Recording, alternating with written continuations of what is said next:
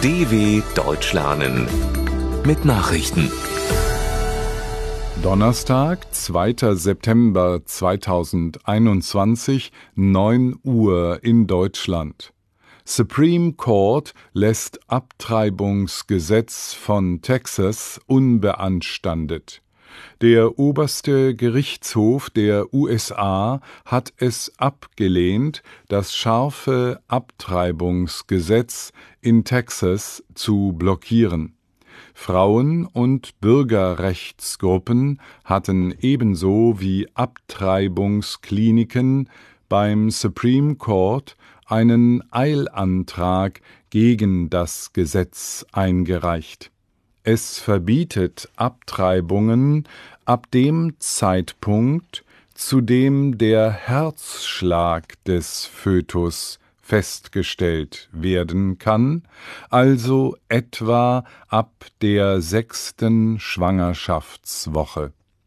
Selbst im Fall einer Vergewaltigung oder bei Inzest sieht das Gesetz keine Ausnahmen vor. Für Empörung sorgt bei Kritikern auch, dass Bürger ermutigt werden, mögliche Helfer bei einer Abtreibung zu verklagen. Biden sichert Zelensky bei Treffen enge Partnerschaft zu. US-Präsident Joe Biden hat dem ukrainischen Staatschef Volodymyr Zelensky bei einem Treffen im Weißen Haus eine enge Zusammenarbeit zugesichert. Die Partnerschaft zwischen beiden Staaten werde immer stärker, sagte Biden. Die USA sind der Souveränität und territorialen Integrität der Ukraine angesichts der russischen Aggression fest verpflichtet. Man unterstütze auch die euroatlantischen Ambitionen der Regierung in Kiew.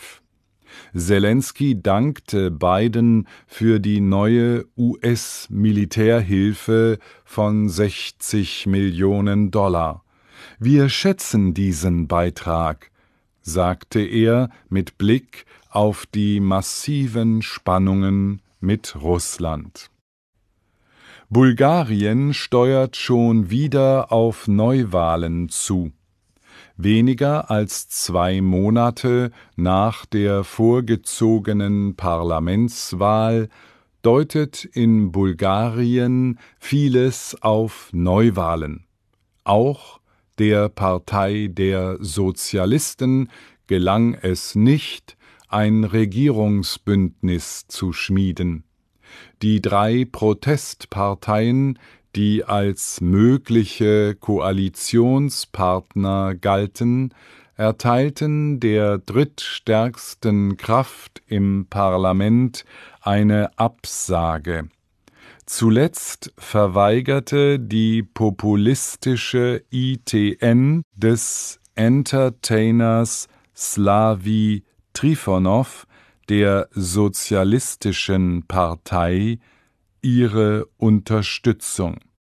Staatspräsident Rumen Radev muss nach drei gescheiterten Anläufen dem Grundgesetz zufolge eine neue Parlamentswahl anberaumen. Es wäre die dritte in diesem Jahr. Verletzte bei Corona-Protesten in der Slowakei.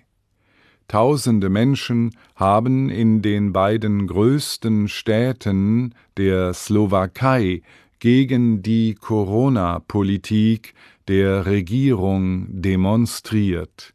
In der Hauptstadt Bratislava besetzten vor allem rechtsextreme Impfgegner stundenlang einen zentralen Verkehrsknoten.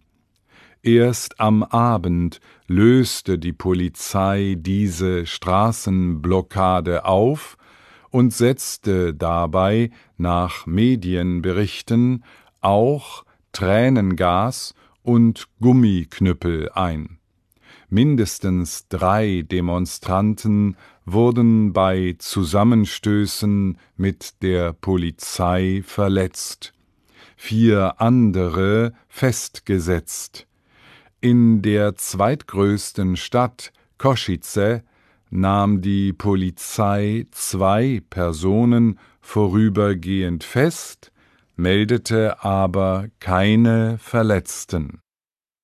Streikende Lokführer weisen neues Bahnangebot zurück.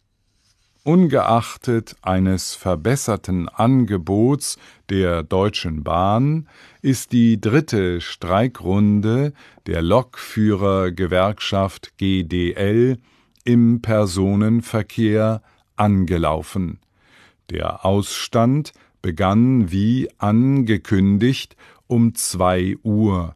Der Güterverkehr wird bereits seit Mittwochnachmittag bestreikt. Inzwischen hat die Bahn der GDL ein neues Tarifangebot mit kürzerer Laufzeit und Corona-Prämie vorgelegt. Die Gewerkschaft wies jedoch auch diese Offerte zurück und will an dem Streik festhalten. Er soll nach derzeitiger Planung erst am Dienstag um zwei Uhr enden.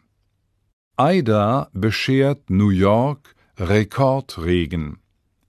Der Hurrikan Ida hat New York den stärksten Regen seit Beginn der Aufzeichnungen gebracht. Innerhalb einer Stunde fielen im Central Park rund 80 Millimeter Regen, wie der Nationale Wetterdienst mitteilte.